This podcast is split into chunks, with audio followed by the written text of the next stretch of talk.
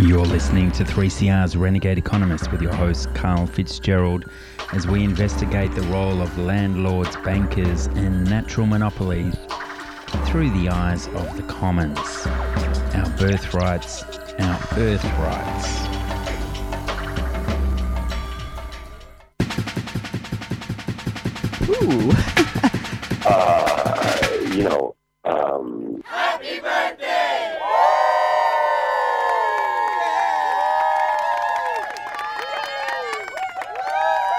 Well, there we go. 10 years on 3CR Airwaves here on the Renegade Economist, show number 508. Pat myself on the back and thank all uh, those people who've joined me over the years. Certainly um, enriched uh, my storytelling abilities being here on 3CR and having this uh, great uh, drive to uh, meet people around the world doing good things, trying to uh, raise awareness about these challenges we have in this world of monopoly. We all grow up playing the board game, making our uh, siblings cry as we purchase more and more monopolies as the price of survival on that board game continues to rise wasn't until uh, I started to grok this story of Henry George that uh, the original game, the Landlord's game, was designed to actually teach us about the dangers of monopoly and the importance of understanding a genuine economic democracy where we not only get to vote but we get a right to the value of natural resources on this planet.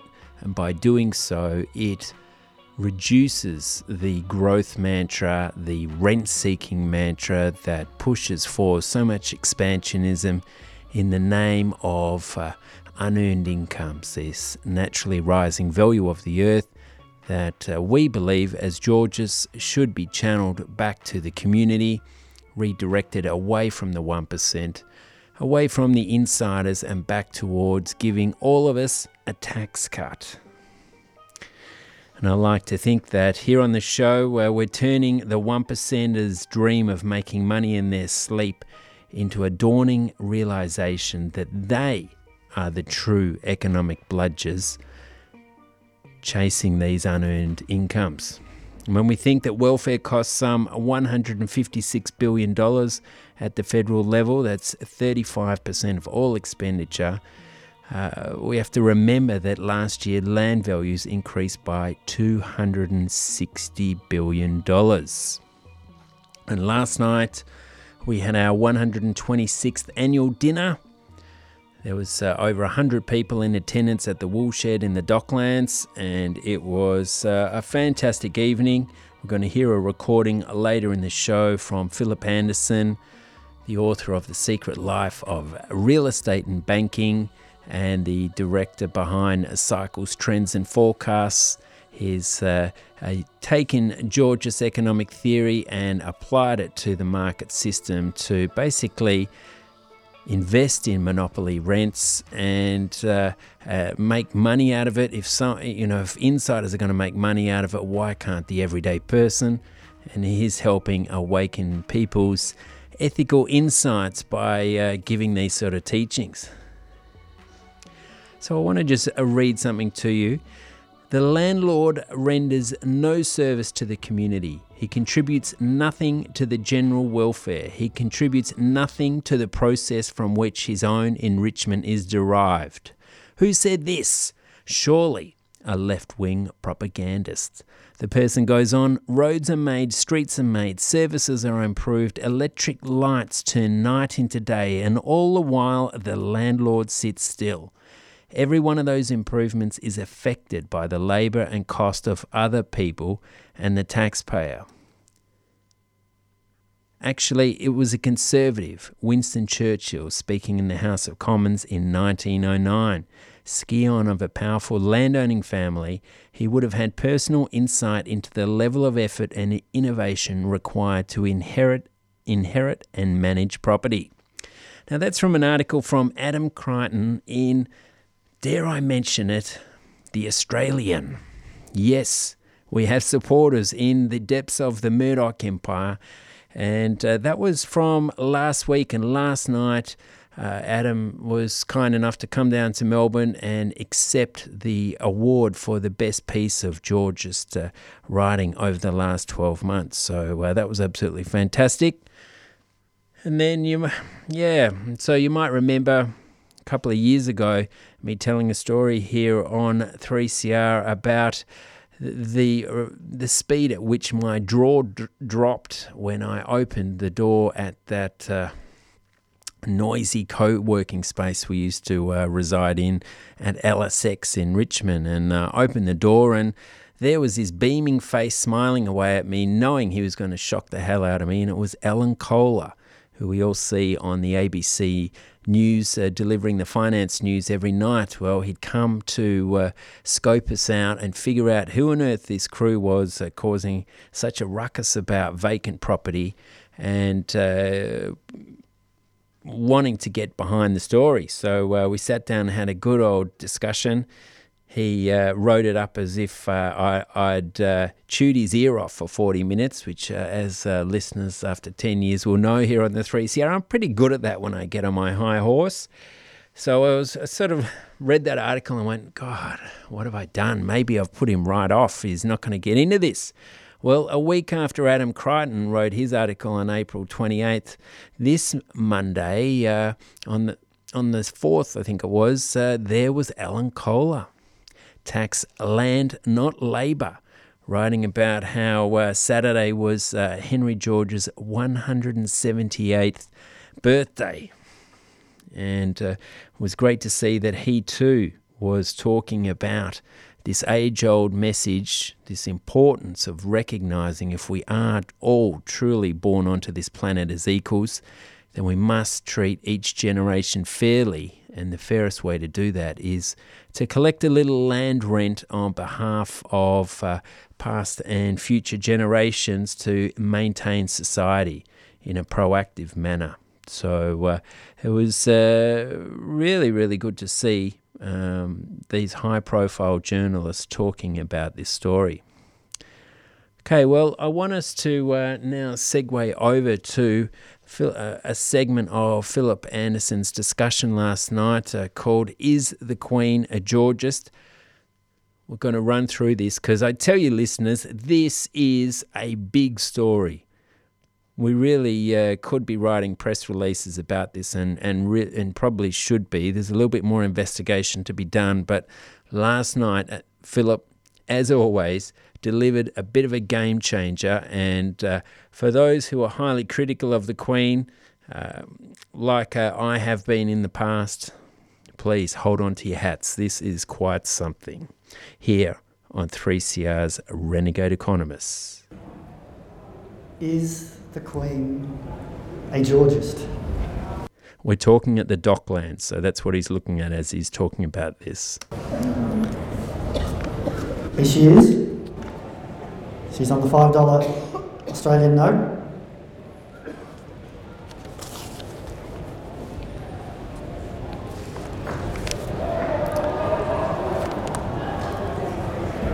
I have a couple of a couple of notes.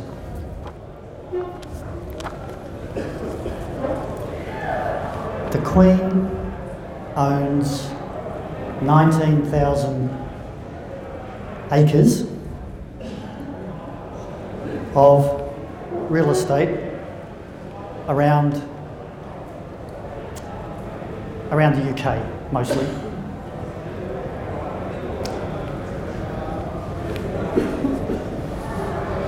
The Duke of Westminster owns 133,000 acres of land around Great Britain. 300, 300 acres of which is in Mayfair.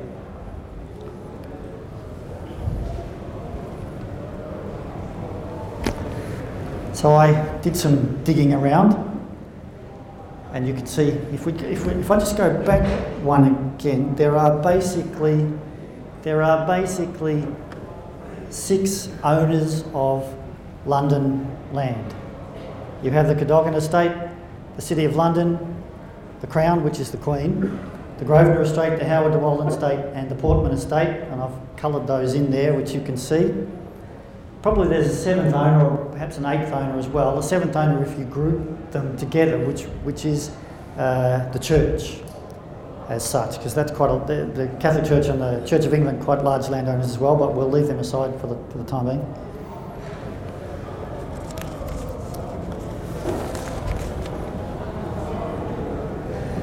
So you can see there the Grosvenor estate, which takes in 300 acres of Belgravia and Mayfair. That's a nice 300 acres to own. Uh, it generates, just that 300 acres generates about 175 million pound a year. That goes straight into the pockets of the Duke of Westminster in his business. The Cadogan estate, Knightsbridge, Kensington, Kensington, Chelsea area, 121 million of rental income and so on. But it's the Queen I'd like to talk about because I have a suspicion very few people in, in the room probably understand much about what the Queen does. Now, I'm going to I'm going to read a quote here because I think this is the best way to explain it. And this comes from the the business the Times in the UK. It's in the business section, and the title there is headed "Crowning Glory for the Queen's Property Firm." And so, if you could, if you could just uh, bear with me while I explain it. It's only about 100 words, 150 words, but it explains the Queen's system. Timing, they say, is everything, and a decision has taken four years ago. A decision taken four years ago to redevelop a large tract of St James in London has paid off handsomely for the Crown Estate. The estate, which is often called the Queen's Property Company, said that it had delivered a record 328 million to the Treasury last year. This is up 8% on 2015. In the past decade, the Queen's Property Company has returned more than 2.6 billion to the Exchequer. Are you starting to get an inkling of whether the Queen is Georgist or not? The lady in charge of the Queen of the Crown Estate is a lady called Alison Nimmo, and she attributed part of its outperformance to the property development cycle in the capital. Four years ago, they began a 450 million development pound development between Regent Street and Haymarket. Does anybody know St George, uh, St James's, around that area, around Haymarket in uh, London? It's a particularly beautiful part of of London. My favourite hotel is there, the Sofitel Hotel on St James. I take a cup of tea there. I'm, when I'm in London, I, very English, I take a cup of tea there most days. Really nice place. Um, which was called St James Market in a nod to hay and straw market in the area between the 17th and 19th centuries. The scheme was completed, that's the four year development, in partnership with Oxford Properties and is now nearly three quarters let or under offer to a mix of fashion and food brands. Okay. The Crown Estate, now this is the important bit, this is the important bit. The Crown Estate essentially dates from 1066, but in 1760, King George III surrendered Crown revenue to the Treasury. Now, this is printed in the paper, I might add, so I'm not making anything up. The Crown Estate essentially dates from 1066, but in 1760, George III surrendered Crown revenue to the Treasury as part of a deal that relieved him of his personal debts relieved him of the national debt, and relieved him of responsibility for the cost of civil government. The Queen's surplus income goes to the Treasury. In return, the Treasury pays the Queen every year a citizen's dividend. The Treasury pays the Queen £40 million every year for her to carry on her work. I'm sure she's, she's probably definitely, no, she's definitely worth it, 40 million a year, because she would generate far more than that in the tourism industry of all the people that go to see House of the House of Windsor and all the attached properties. Now, fellow Georgists, you tell me if that not, is not pure Henry George. Is it not? The income from every piece of property that she owns goes to the Treasury. The Treasury then collect it and then pay her a dividend. And that was Phil Anderson dropping an absolute bombshell there. So let's just break that down again. So in 2015, the Crown Estate delivered a record £328.8 million to the Exchequer, their treasury, for its 30 wind farms and central London assets. So she pays out $328 million and receives back a 25% citizens' dividend uh, under the form of a sovereign grant, which funds her official work and the upkeep of her residences. So, what we're uh, basically saying is that uh, the land value of her estate in London is worth some $13.1 billion. And she paid $328 million of that uh, re- from revenue earned via those assets to Treasury. And if we work out what the uh, royalty, what the effective uh, rate is on, on that payment, it's about 2.5%. But I looked into it, and that 13.1 billion is based on capital values. So, dear listeners, that then alerts you to say, well, hang on, capital values includes a land plus improvements. So if we take some, let's be usually 30%, but I'm going to be generous and say let's take 40% away uh, as uh, representing the buildings.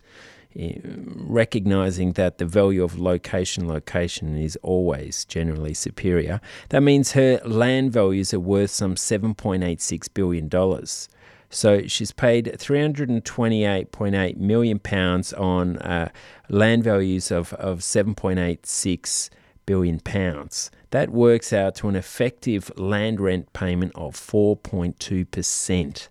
That is incredible, ladies and gents. That is a big revelation.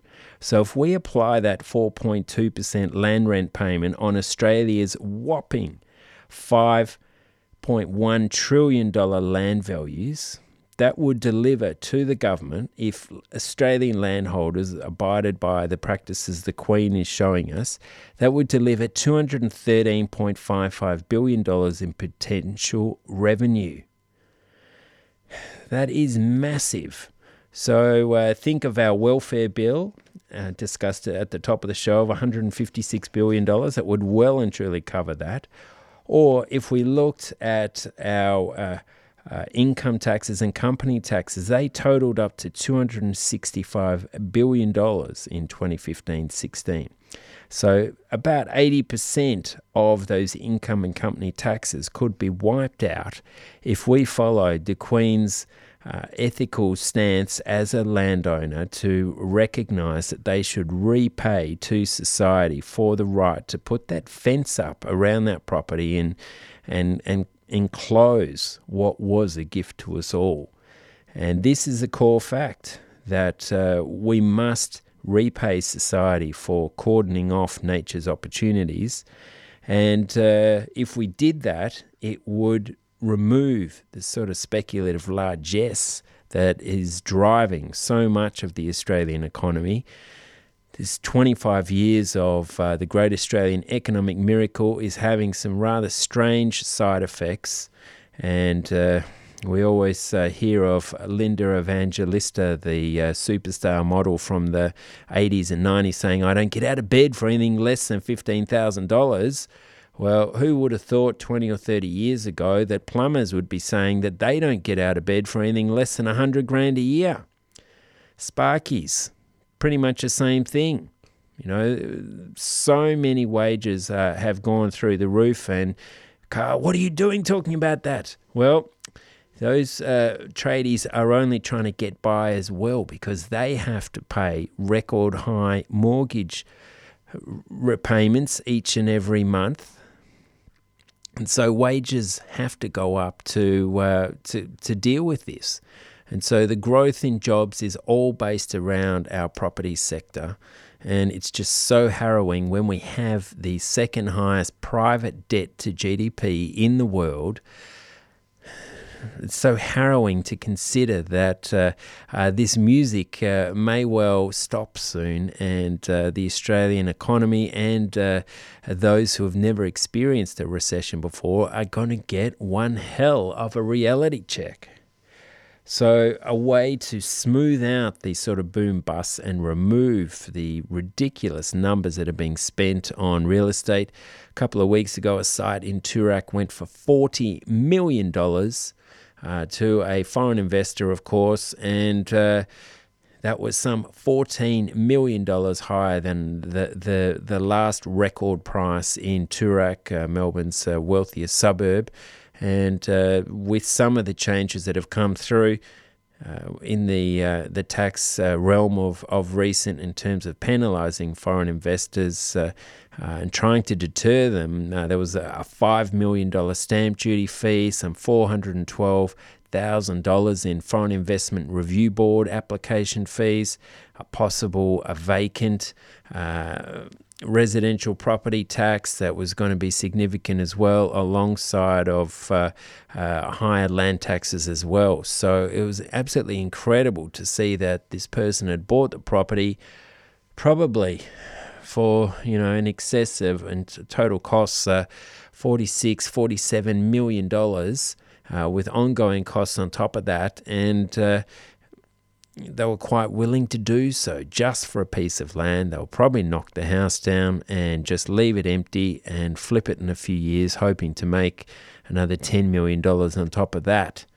That's the great distortion that Winston Churchill was talking about uh, over 100 years ago, and so many others have talked about for thousands of years.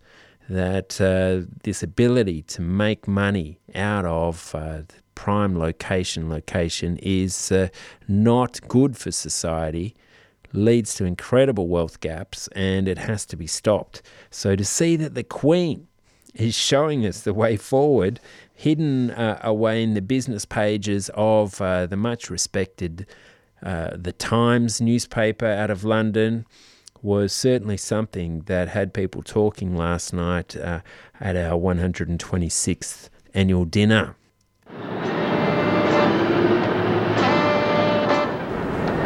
Don't frustrated. Why shouldn't I be? What's wrong? Nothing. So, 10 years ago, I began this show at the time with uh, my co presenter, Alice Bleby. Her cousin Michael Bleby uh, writes for the Australian Financial Review and has been very good in uh, assisting us with uh, the, probably the number one topic we've discussed on the show over those times, and that is about the need to address the raft of vacant properties that abound in Melbourne and any city you travel to. Keep your eyes out near the train stations, near the cultural hotspots near the, the, the next suburb you think that hipsters will be visiting to uh, try and find cheap rents, well, that's where people who go to uh, tax minimisation for lawyers seminars or any of those property spruiker type seminars, they uh, they don't teach you about race, racial profiling. They teach you about cultural profiling, how to spot a hipster.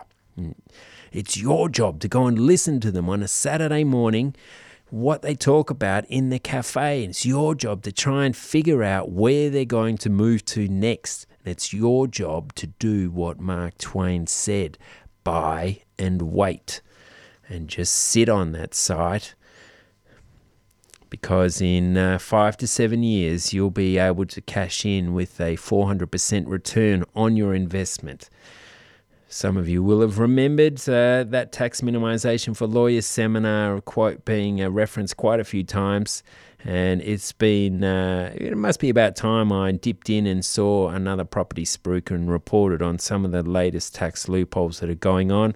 I nearly flipped my lid ladies and gents, when I found out uh, that uh, nationally there is a giant gaping scam going on with this first home buyer stamp duty discount. You know, I've been fuming about this for a long time. It's the latest in the raft of policy fraud that keeps getting handed out as housing affordability policy here in Australia. Well, if you are a investor who has never lived in your property for longer than six months, and this is quite uh, part of the repertoire of being a property investor to buy a property, live in it for five months and move on, or uh, yeah, and build up your portfolio. And then once you've got three or four properties up and running, choose one that uh, has the potential for large capital gains and uh, live in it for longer than 12 months claim it as your primary residence, and you can flip it without paying capital gains tax. Well, uh, yeah, this one uh, was the opposite. And if you live in it for less than six months, you can uh, still apply for the first home buyer stamp duty discount. So uh, that's giving people a half price, basically seventeen, eighteen thousand dollars. If you own four properties, uh, you can still claim the first home buyer stamp duty discount, which doesn't quite seem within uh, the ethos of, of what they're trying to do there. Why do they allow these loopholes? How many bureaucrats does it take to look the other way? You know, 25 years of uh, ball busting land price uh, inflation, and still they're getting away with this. Still, there aren't riots in the streets. We got it too easy here in Australia, the world's most livable city here in Melbourne. And uh, lo and behold, as we discussed recently, the economist who conducts that survey doesn't include housing affordability in the world's most livable index. What sort of Orwellian doublespeak is that? So, whilst I have talked about uh, vacant property for so long, and we've done pretty darn well having uh, so much press around our speculative vacancies report, it's great to see that there is now a national vacancy tax reinforced by state vacancy measures um, along uh, Victoria. New South Wales and Queensland. I think maybe WA's joined in on that as well. Uh, there's still a long way to go, a lot of problems to do with that vacancy measure, and uh, I'm sure there's going to be some loopholes tied up in it. One of the big ones is that the vacancy uh, measures at the state level here in Victoria are only aiming at the inner and middle suburbs, which means that it's fine to be a property flipper and, and be a lazy landlord out on the sprawl of Melbourne which is, of course, where the huge mass estates are the big campaign contributors are earning billions of dollars in rezoning windfalls, are uh, lapping up uh, any of these middlemen who are trying to buy property off them and, and just uh, uh buy and wait. So uh, that's certainly a step in the right direction, what has happened, but uh, we need to go further. we need to replace stamp duties with a broad based land tax because the higher the land tax is, the lower your mortgage debt will be because instead of paying a one off sum to the banks, you pay little increments to government over time that slowly increase, and that revenue stream is well and truly powerful enough to remove income taxes, remove company taxes, get rid of GST. It could all go if we made the miners pay their fair share. But one of the problems we have, and we keep raising, have raised over these uh, 10 years is that so many of our statistics are doctored. Inflation doesn't include land. You can work just two hours a week and be considered employed. Uh, productivity is always low because uh, they include land price in the denominator there. So uh, they've got it both ways. They remove land from the inflation figures, but to push productivity down, they include land price there. So that's a sort of rigged market capitalism we live under. Uh, it's a world of monopoly capitalism.